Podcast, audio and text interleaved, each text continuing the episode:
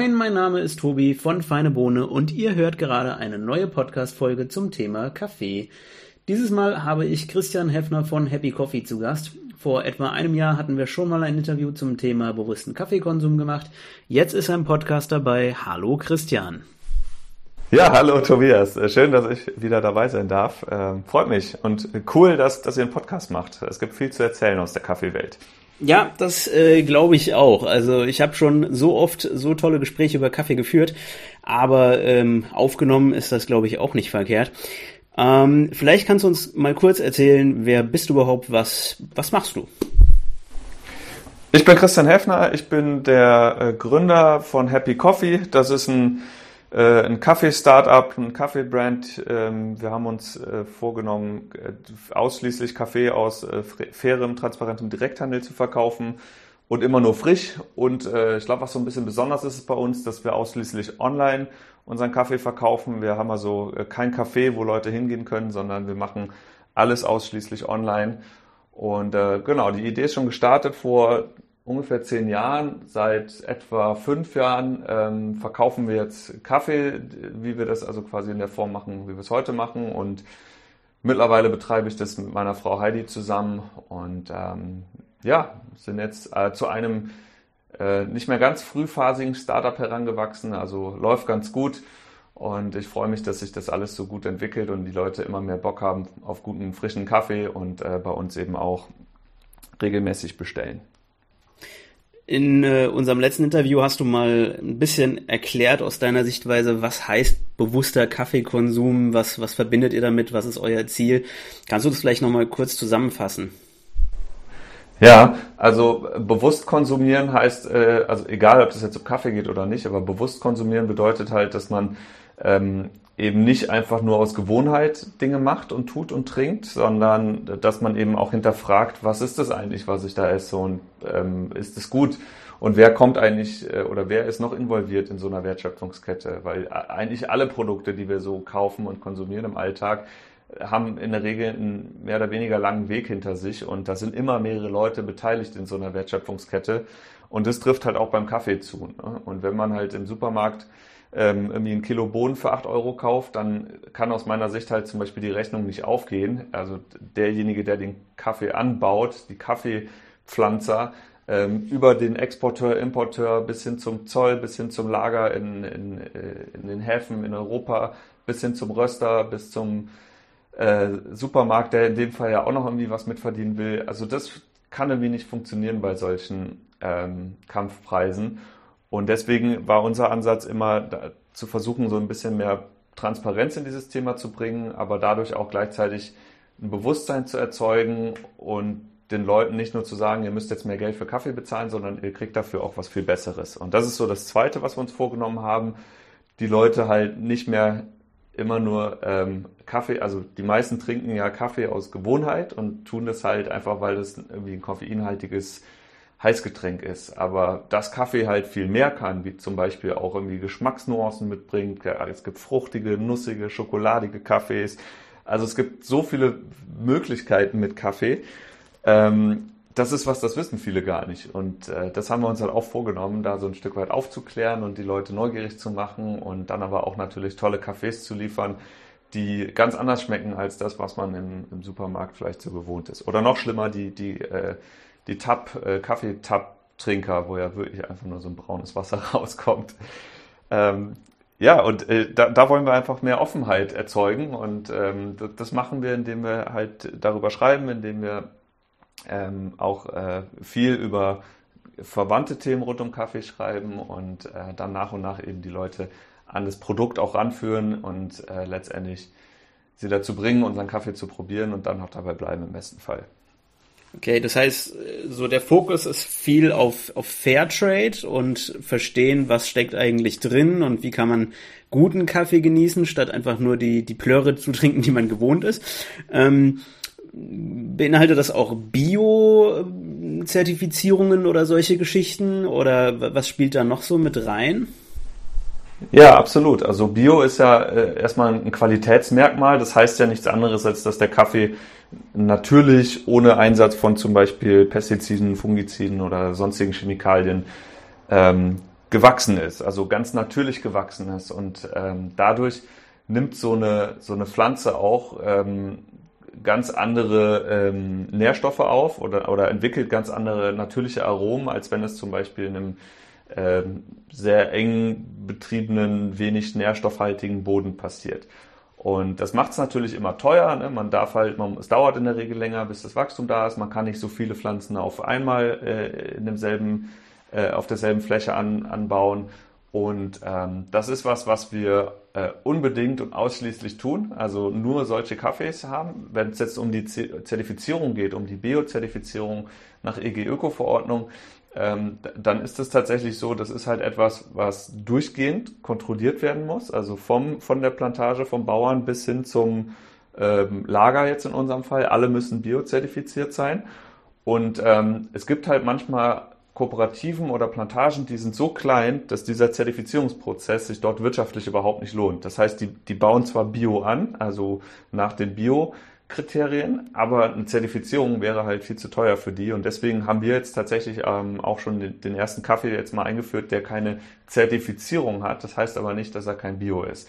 Wir dürfen es nur nicht sagen, das ist halt gesetzlich geschützt in Deutschland oder generell in Europa. Ähm, deswegen nicht wundern, falls wir auch mal einen Nicht-Bio-Kaffee im Sortiment haben. Aber die meisten unserer Cafés haben diese Zertifizierung, weil dort, äh, weil das über Kooperativen bezogen worden ist, die sich dann zusammentun und das sich dann noch leisten können. Ähm, genau, zum Thema Fairtrade vielleicht noch ein kurzes Wort. Fairtrade kennt man ja, also wenn man das übersetzt, dann heißt es ja fairer Handel. Das ist das, was wir auch machen, ne? Wir wollen, dass die, alle in der Wertschöpfungskette, aber vor allem die Bauern fair bezahlt werden. Ähm, wenn man jetzt aber von Fairtrade als, ähm, als, als Label spricht in Deutschland, als Siegel, dann ist das ja von der Transfer, ähm, beziehungsweise einem Verein, der sich halt äh, vorgenommen hat, diesen fairen Handel mit gewissen Standards zu erfüllen. Und das bedeutet, dass Kaffee ein Produkt ist, was, ähm, das wird ja am Weltmarkt gehandelt. Ähm, das heißt, der Preis ist stark schwankend und wird an Börsen gehandelt. Und wenn es einen Mindestpreis gibt, der unterschritten wird, dann garantiert ähm, ein Fairtrade-Kaffee sozusagen, dass dieser Mindestpreis noch bezahlt wird. Aber der liegt nicht so hoch. Also der ist, glaube ich, bei eins Komma fünfundzwanzig pro Pfund und ähm, wenn man das mal umrechnet, ist es zwar besser als der Weltmarktpreis, aber nicht deutlich, deutlich besser. Ähm, was aber, wo, warum wir ein Problem haben mit Fairtrade, also mit dem Siegel und warum wir das nicht nehmen, ist, dass es A, auch Geld kostet. Also diese Organisation will halt natürlich einen Zuschlag haben, aber das Hauptproblem ist, dass es dann wiederum ein bisschen intransparent ist, wo das Geld eigentlich landet. Das heißt, man zahlt zwar einen Beitrag pro Kaffee, der verkauft wird, an diese ähm, Fairtrade-Organisation, aber ob dieses Geld jetzt tatsächlich bei unserer Plantage ankommt, das ist halt ungewiss. Das können wir nicht kontrollieren. Und deswegen machen wir einen Ansatz, der heißt Direkthandel. Ähm, das heißt, wir wissen genau, wo der Kaffee herkommt. Da fliegt dann jemand aus dem Team, meistens vom Rösterteam, fliegt dann dorthin, verhandelt vor Ort. Da werden die Preise festgelegt, da wird die Qualität kontrolliert und dann wird halt auch ähm, durchgehend sozusagen sichergestellt, dass das Geld, was wir bezahlen, zumindest in der Kooperative ankommt. Das wissen alle, also auch ich weiß das und das kann man also quasi komplett durch, durch wie heißt das, durch, durchziehen, durchkalkulieren. Und das ist halt ein Ansatz, der, der auch nochmal eine deutlich höhere Bezahlung gewährleistet, als das jetzt so ein, so ein Fairtrade-Organisation zum Beispiel macht. Also unsere Preise, die wir jetzt an die Bauern zahlen, die liegen in der Regel so bei dem, je nach Land und je nach Kooperative und Kaffee, aber ich sag mal so bei ungefähr dem drei- bis fünffachen von dem, was jetzt eine Transfer zahlt. Und ähm, das ist also doch nochmal ein Unterschied und äh, für uns ist also diese, diese Direktbeziehung zu den Kooperativen ist uns halt sehr wichtig und ähm, ist auch Gott sei Dank ein Trend, der immer jetzt mehr angenommen wird im Markt und immer größer wird. Ähm, aber das ist halt ein Grund, warum wir jetzt kein Fairtrade machen, sondern eben uns äh, eine Stufe darüber bewegen. Das habe ich weit ausgeholt, ne? Ich hoffe, das kann man auch irgendwie nachvollziehen. Ja, ja, klar. Es gibt auch verschiedene äh, Zertifizierungen. Also Fairtrade, genau dieses Wort ist ja eine der Zertifizierungen. Es gibt aber noch mehr, ähm, die mehr oder weniger dasselbe aussagen, aber dann wieder auf andere Sachen achten. Also ich glaube, insgesamt ist das Thema immer noch ein bisschen intran- intransparent, auch wenn der Gedanke dahinter sehr gut ist. Ja, wobei ich mich immer frage, was, was bringt halt so ein Fairtrade-Siegel, wenn man dann irgendwie auf irgendeinem Supermarktcafé ein Fairtrade-Siegel hat, aber da steht dann nicht mal drauf, welcher Kaffee da drin ist, wo der herkommt. Also ich glaube, der, der Sinn und Zweck dieser Siegel ist halt natürlich so eine gewisse Sichtbarkeit äh, für die Konsumenten zu schaffen und auch so eine, so eine Sicherheit, so, eine, so ein Gefühl in erster Linie. Aber ich versuche halt immer die da, dazu zu appellieren, mal wirklich zu hinterfragen, was ist da eigentlich drin. Und äh, wenn man das mal versucht bei so ein paar großen Marken, die es da gibt da draußen, selbst wenn da jetzt draufsteht dreißig Prozent Kolumbien, siebzig Prozent Äthiopien, da weiß immer noch kein Mensch, was da eigentlich jetzt für ein Kaffee drin ist und wo der herkommt. Und äh, ich, das ist halt für mich einfach... In, in, so einem, in so einem Markt wie Kaffee ist das halt ein totales No-Go. Ähm, und das ist auch, was ich mal mit bewusstem Handeln meine. Ne? Nicht einfach nur irgendwie sich selbst mit Siegeln ähm, äh, ruhig stellen und, und sagen, so, habe ich jetzt meinen Soll getan, sondern wirklich einfach mal überlegen, so was, was ist das eigentlich, was da in meinem Produkt drin ist? Ne? Wo kommt der her, der Kaffee? Und gibt es dazu vielleicht eine Geschichte? Und es muss jetzt nicht sein, dass dann jeder Bauer einzeln äh, vorgestellt wird namentlich und das ist, glaube ich, das, das muss ja nicht mal sein, aber dass man zumindest mal weiß, okay, es gibt einen eins zu eins Bezug und man kann es halt so gut wie möglich zurückverfolgen. Ähm, und das machen halt die vielen Großen leider nicht. Bei euch äh, sieht man da genau, wo der Kaffee herkommt? Also weiß man von, von welchem Kaffeebauern oder äh, sagt ihr die Region oder wie ist das bei euch? Wir geben die Kooperativen oder die Plantagen einzeln an. Also bei Kaffee ist es häufig so, dass sich die Bauern, ähm, das sind in der Regel so Familienbetriebe, da hat dann jeder halt mal äh, ein paar Hektar oder, oder nur ein Hektar oder noch weniger und dann pflanzen die dort ihre Kaffeebäume an. Und äh, das Problem ist halt, dass diese, diese Bauern, ähm, das sind halt keine, äh, keine, keine Geschäftsleute sozusagen, sondern das sind halt in erster Linie Bauern, auch aus Leidenschaft. Und die tun sich zusammen äh, als Kooperativen. Und zum Beispiel ist unsere Kooperative in Mexiko, äh, das sind zweihundert Familien, die sich da zusammengetan haben. Und da gibt's dann eben einen, der sozusagen die Organisation übernimmt des Verkaufs, also die, der sammelt, der, der hat die Beziehung zu den, äh, zu den Käufern, zu den ähm, Verzollern, zu dem Importeur, Exporteur. Und das ist halt was, was total sinnvoll ist aus meiner Sicht, weil so können sich halt die Bauern, die einzelnen Familien auf den Kaffee selbst fokussieren und ähm, sich dann eben äh, in ihrer Organisation äh, auf, auf äh, diese Prozesse eben teilen. Weil das wäre ja sonst kaum handelbar, wenn jetzt jeder dieser zweihundert Familien einzeln sozusagen seine Säcke abfüllt und ab, äh, abverkaufen muss und Preise verhandeln muss. Das macht da überhaupt keinen Sinn. Und genau, deswegen spricht man da ganz häufig von Kooperativen. So ist es bei uns in der Regel auch. Wir haben auch ähm, aber Cafés, wo wir halt die wirklich von Einzelplantagen beziehen. Und äh, also entweder nennen wir dann bei uns die Kooperativen je Kaffee oder eben die Plantagen. Ähm, das steht bei uns dann pro Kaffee auf der Website auch immer mit drauf, wo das genau herkommt. Ähm, genau. Aus welchen Regionen äh, habt ihr Kaffee? Also Mexiko habe ich jetzt schon gehört, Costa Rica glaube ich. Ne? Genau, Mexiko ist Mexiko ist für uns ein Land, wo wir wirklich sehr viel Kaffee herbeziehen. Wir haben ähm, da aus der Region Chiapas äh, einige Kaffees. Da haben wir auch unseren hundert Prozent Robusta her. Der wächst natürlich ein bisschen niedriger. Ähm, dann haben wir aber noch Äthiopien aus der Sidamo-Region. Dann haben wir den ähm, äh, haben wir noch einen Peru äh, aus Peru einen Kaffee. Aus der Region Puno Sandia und wir haben einen aus Costa Rica ähm, jetzt diesen Sommer eingeführt. Das ist unser erster natural, äh, superfruchtiger Kaffee. Äh, da konnten wir zumindest ganz wenige Sack uns reservieren, ähm, aber danach ist auch erstmal wieder vorbei. Äh, da gab es wirklich nur sehr wenige. Genau, und jetzt kommt noch neu hinzu Thailand bei uns, erster asiatischer Kaffee. Der wird äh, jetzt auch noch diesen Sommer kommen. Äh, Guatemala wird noch kommen und dann gibt es noch ein paar Varianten vom, äh, auch aus Mexiko äh, von bestehenden Cafés, wo wir zum Beispiel auch einen Decaf draus gemacht haben, ähm, den wir nur mit, mit Wasser und, und Naturkohlensäure koffeinieren, also auch komplett ohne Chemie. Ähm, und da werden wir jetzt halt auch Sorten entwickeln oder haben schon entwickelt, äh, die zum Beispiel äh, so ein bisschen besser unsere Kunden noch bedienen, äh, zum Beispiel die Leute, die jetzt einen Vollautomaten benutzen, dass wir da nochmal ein bisschen besser auf die Geschmäcker eingehen, die, die so ein Vollautomatenkunde zum Beispiel hat. Also jemand, der einen Vollautomaten benutzt, der trinkt in der Regel den Kaffee anders und will halt andere Sachen daraus spüren, schmecken, als jemand, der zum Beispiel eine Chemex oder eine V sechzig oder sowas nutzt. Und da muss man dann auch mit, mit, den, mit der Röstung eben stark arbeiten und gucken, wie, wie macht man das mit derselben Bohne, das einmal für den und einmal für den ideal. Was, was habt ihr hauptsächlich für Kunden? Siebträger oder Filter? Und habt ihr da irgendwie so einen, so einen Wandel bemerkt? Also es ist ziemlich bunt gemischt bei uns, ähm, aber viele nutzen tatsächlich einen Vollautomaten.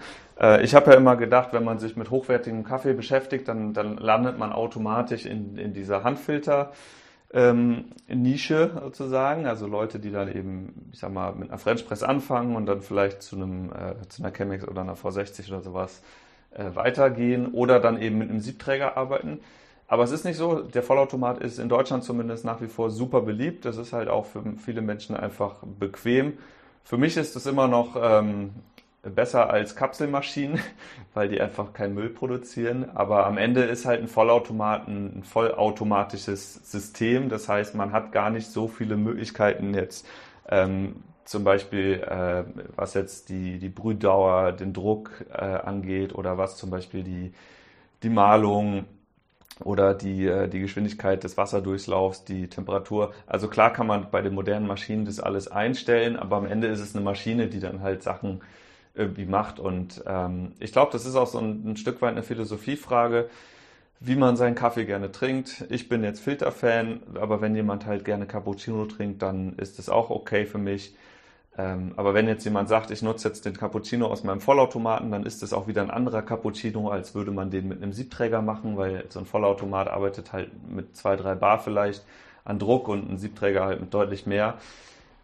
Also es ist da eine Philosophiefrage und es ist halt schwierig, da irgendwie in eine Diskussion einzusteigen. Am Ende ist Kaffee halt ein Getränk, wo jeder subjektiv für sich entscheiden muss, was schmeckt mir, was will ich. Und ähm, ich glaube, da hat sich jetzt ähm, zumindest das bei mir jetzt so ein Stück weit geändert, dass ich sage, okay, ich akzeptiere das auch, was immer jeder halt für sich an, an Gerät, an Maschine benutzen will. Das ist völlig okay und wir versuchen halt dafür aber eben die bestmögliche Bohne zu liefern.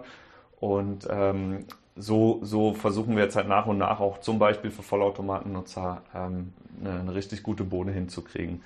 Aber darum geht es am Ende bei jedem Produkt, was man anbietet. Ne? Man muss zuhören, was haben die Leute und dann äh, eben äh, entsprechend reagieren und die Dinge so anbieten. Und äh, ja, wir haben natürlich auch Leute, die Siebträger nutzen. Wir haben auch viele, die äh, eine French Press nutzen. Und wenn man dann aber den übernächsten Menschen wieder fragt, äh, was findest du, wie findest du French Press, dann sagt er, ah nee, das ist ja alles nicht richtig, man muss die Chemex nutzen. Und dann fragt man den Chemex-Nutzer, äh, was er von Vollautomaten hält, dann hält er da wieder nichts von. Also es ist schwierig und am Ende hat da jeder so seine eigenen Präferenzen und ist ja auch schön, ne? Es ist halt, das macht das ganze, die ganze Kaffeewelt ja deutlich vielfältiger.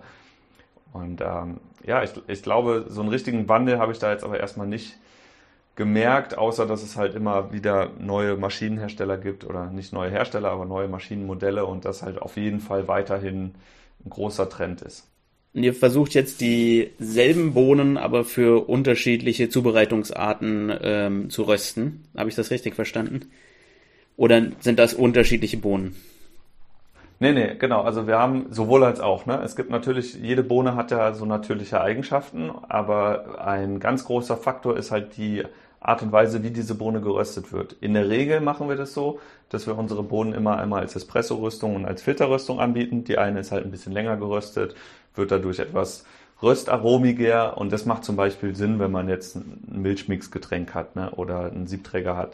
Dann, dann macht es Sinn, auch mit, mit einer etwas dunkleren Bohne zu arbeiten. Wenn man Filterkaffee will, dann lieber eine hellere Bohne.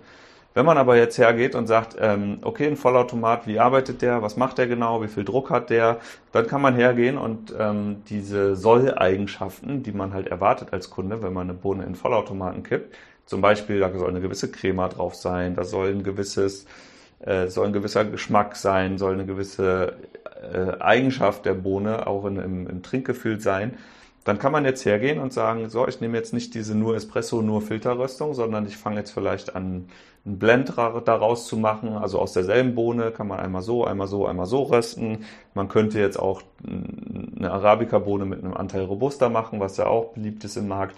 Man könnte aber auch jetzt anfangen, ganz bunt zu mischen und ähm, das ist halt das ist halt was, da arbeiten wir dran. Und das finde ich total spannend, dieses Thema, weil du halt am Ende wirklich dasselbe natürliche Produkt, also dieselbe Bohne, in so vielen verschiedenen Varianten zubereiten, mischen kannst, sodass wiederum unterschiedliche Produkte rauskommen, in, also Kaffeebohnen, die dann wiederum in unterschiedlichen Geräten jeweils ideal funktionieren.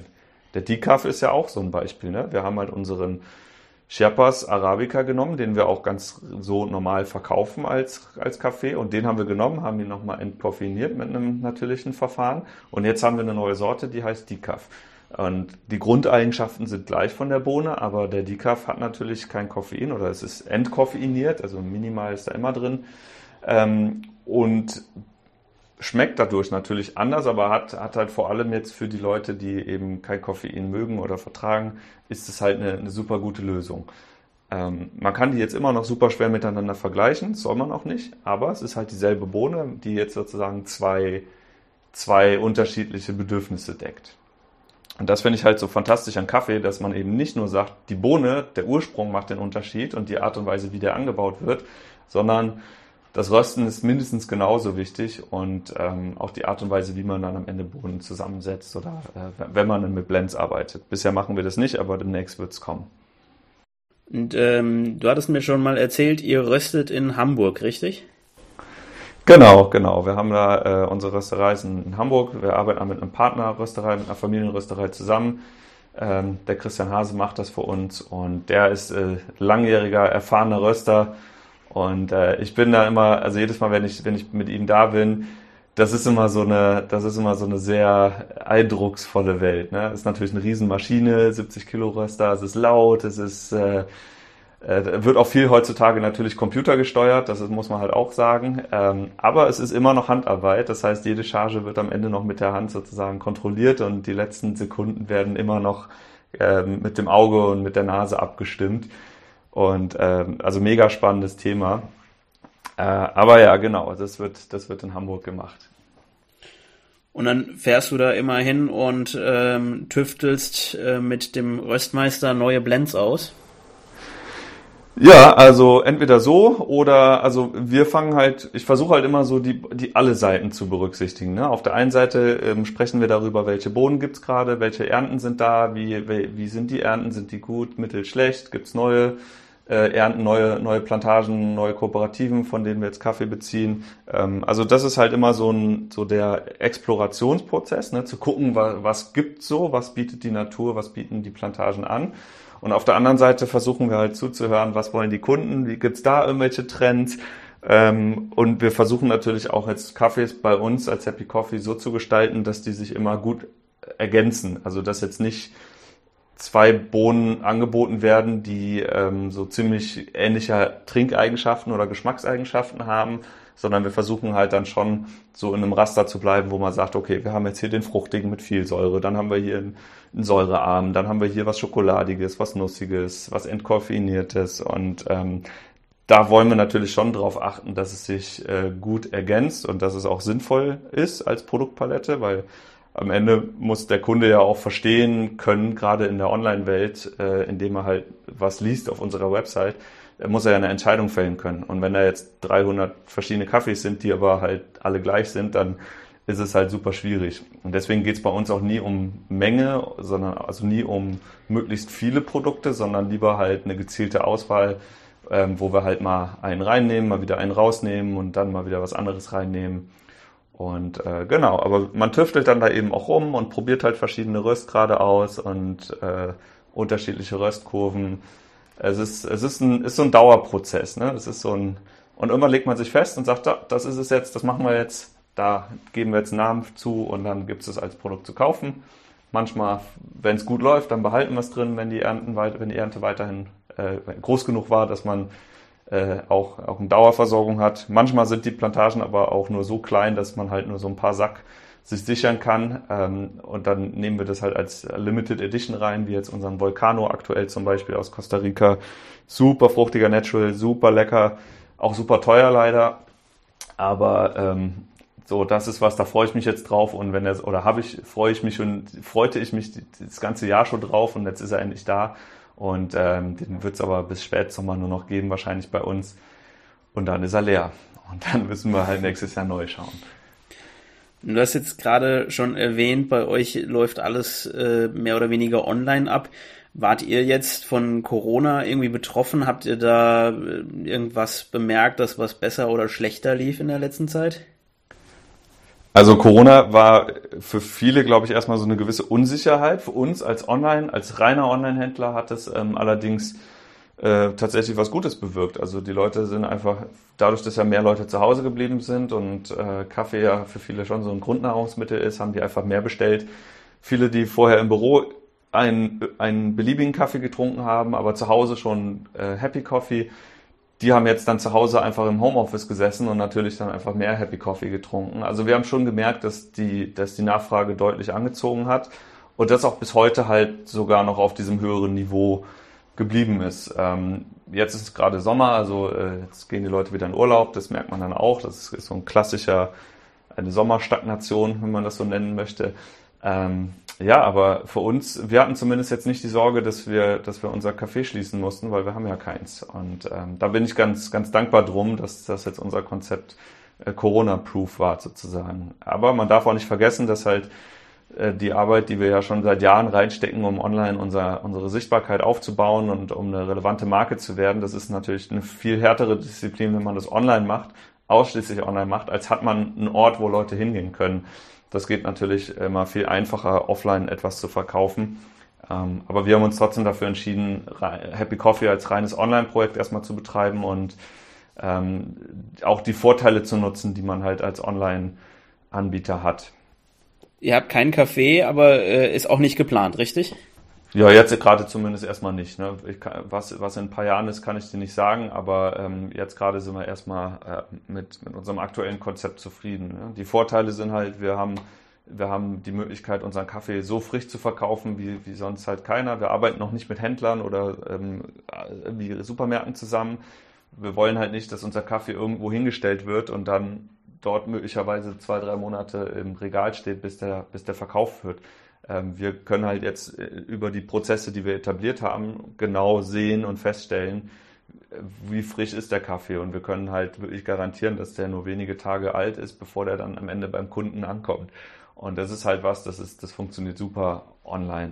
Und es ist, es ist skalierbar, also wir können halt auch deutlich größere Mengen noch verkaufen, ohne dass wir jetzt halt, ich sag mal, hier irgendwelche Räumlichkeiten vergrößern müssen, ne? Außer das Lager vielleicht, aber das ist halt schon ein Vorteil, dass man online einfach theoretisch viel mehr Menschen erreichen kann, aber da muss man erstmal hinkommen. Und das ist halt der Nachteil ist, dass wir halt diese, dass wir, dass wir keinen direkten Kundenkontakt haben, also zumindest nicht, nicht physisch. Das heißt, da kann keiner zu uns kommen und kann sagen, ich will jetzt mal den Chiapas probieren oder den Sidamo, ähm, sondern der muss halt darauf vertrauen, dass das gut schmeckt, anhand von Bewertungen, anhand von Beschreibungen, die wir haben. Aber am Ende bestellt er das und entweder ist es das dann oder es ist es halt nicht. Und der hat halt keine Chance, wenn er unseren Kaffee noch gar nicht kennt, den jetzt mal irgendwo zumindest offline lokal probiert zu haben. Das ist auf jeden Fall ein Nachteil, aber ähm, ja, es funktioniert trotzdem ganz gut für uns. Was ich jetzt so mitbekomme, also wir bekommen ja immer mal wieder Anfragen von äh, Röstern oder allgemein von von Leuten, die jetzt Kaffee verkaufen, ob wir nicht einen Artikel über die schreiben können oder so. Und ähm, häufig sehe ich dann Cafés und denke mir, ich weiß gar nicht, was ist da jetzt eigentlich drin, und ich habe nicht das Gefühl, dass die, die das anbieten, es wissen, sondern es geht hauptsächlich darum, mal schnell eine neue Kaffeemarke äh, aufzubauen und äh, damit Geld zu verdienen. Hast du da auch irgendwie was mitbekommen oder was was ist so dein Eindruck dazu? Also es gibt, es ist tatsächlich so, dass gefühlt jede, jede Woche irgendwie fünf neue Kaffee-Startups gerade aus dem Boden gestampft werden. Und äh, auf jeden Fall ist Kaffee ein Riesentrend. Jeder will irgendwie mitmachen und der Zugang scheint auch relativ einfach geworden zu sein, weil die letzten Jahre sind in Deutschland zumindest oder auch weltweit, aber vor allem in Deutschland sind super viele kleine Röstereien entstanden. Die Röstereien, die kaufen natürlich auch ihren Kaffee in gewissen Mengen ein und haben dann Druck, den abzuverkaufen. Das heißt, wenn dort jetzt jemand kommt und sagt, willst du meinen Kaffee abkaufen und dafür musst du meinen Aufkleber auf die Verpackung machen, dann sagen die natürlich, ja klar, kannst du machen. Ähm, und die Marken wiederum, die sagen sich, ja, es ist ja ein total sinnvolles Produkt, jeder mag Kaffee und ich, ist mir egal, was da drin ist, ich verkaufe jetzt Kaffee. Ich mache jetzt Facebook-Werbung oder Google und dann kommen die Leute schon zu mir. Also das ist halt der Grund, warum viele das irgendwie machen. Ähm, und so grundsätzlich kann man man das ja auch verstehen, aber das Problem ist, dass halt der Markt mittlerweile so gesättigt ist, so voll ist, dass es halt echt schwierig wird, da überhaupt noch irgendwie, ähm, ich sag mal, eine, eine gewisse äh, Standfestigkeit zu aufzubauen. Und auf der anderen Seite ist aber das Problem, dass halt an all diesen Stellen in der Regel nicht mehr hinterfragt wird, was eigentlich, wie die Kette von Anfang bis Ende funktioniert. Und es gibt halt auch leider kleine Röstereien, die sagen, wir sind eine kleine Rösterei und lokal und überhaupt, aber die nutzen dann trotzdem Industriekaffeebohnen. Und das ist halt, das ist was, was total schade ist. Und genauso schade finde ich es, wenn halt moderne, hippe Kaffeebrands, ähm, äh, die eigentlich die Verantwortung übernehmen sollten und endlich mal was ändern sollten, dass die dann aber trotzdem sagen, ja, ist mir egal, was da drin ist, Hauptsache ist billig. Ich, ich bewege mich halt ausschließlich in so einem Margengeschäft und Ähm, also das, das gibt's halt leider auch, ne? Ich will da jetzt kein Fingerpointing machen, aber es gibt genauso, wie wir das natürlich, wie wir das machen, nämlich halt wirklich gucken, dass alle, alle, äh, alle Schritte in der Wertschöpfungskette sinnvoll ähm, zusammengesetzt sind. Gibt's halt auch andere, die machen das eben nicht, egal welche Größe. Und ähm, ja, aber es ist halt, es ist auf jeden Fall ein Trend sichtbar. Und ähm, ich bin dann natürlich auf der einen Seite froh, dass es halt ein Thema wird und immer ein Thema, ein wichtigeres Thema zu werden scheint. Auf der anderen Seite ist der Wettbewerb natürlich jetzt, äh, es macht es nicht einfacher. Umso wichtiger da eben eine gute, eine gute Online-Strategie sich zu überlegen und ähm, ja, am Ende einen Unterschied machen zu können auch. Was würdest du denn sagen, wenn jetzt jemand online einen neuen Kaffee entdeckt und sich fragt, ist das gut oder ist das einfach nur eine Marke, die mal so schnell auf den Markt geworfen, geworfen wird, um damit Geld zu verdienen? Was sind denn so die zwei, drei Punkte, auf die man achten kann, wo man relativ schnell erkennt, ja, da, da hat jemand was Gutes, einen, einen guten Kaffee entwickelt oder es ist einfach nur irgendwas, wo ich mein Label drauf gebappt habe? Also ich glaube, was man immer machen sollte, ist zu gucken, gibt's ähm, gibt's ein Röstdatum, ist das ein frischer Kaffee, oder also gibt's überhaupt ein Röstdatum, wird sowas angegeben oder nicht? Ähm, und zweitens auch steht da drauf, was da drin ist und wo es herkommt. Das sind erstmal so die wichtigen Sachen. Äh, idealerweise versteht man auch so ein Stück weit noch die Motivation der Leute dahinter. Äh, vielleicht gibt's eine Website mit einer About-Us-Seite. Sowas kann ich immer empfehlen, äh, anzuschauen und dann am Ende halt ist es natürlich eine Vertrauensfrage und aber auch eine Geschmacksfrage. Das heißt, wenn so alles erstmal stimmt, theoretisch, und das Produkt wirkt seriös, die, der, der Kaffee sieht gut aus, wenn man ihn dann bestellt hat, auch zu Hause mal gucken, wie sehen die Bohnen aus, sind die unterschiedlich stark geröstet, haben die Fehler, ist da Bruch drin.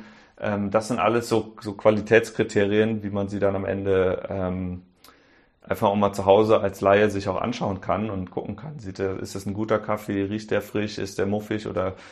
Also was ist das für ein Produkt, ne? Aber am Ende ist Kaffee halt ein Lebensmittel und Lebensmittel schmecken immer subjektiv. Also nur weil dem einen dieser Kaffee schmeckt, muss der dem anderen noch lange nicht schmecken.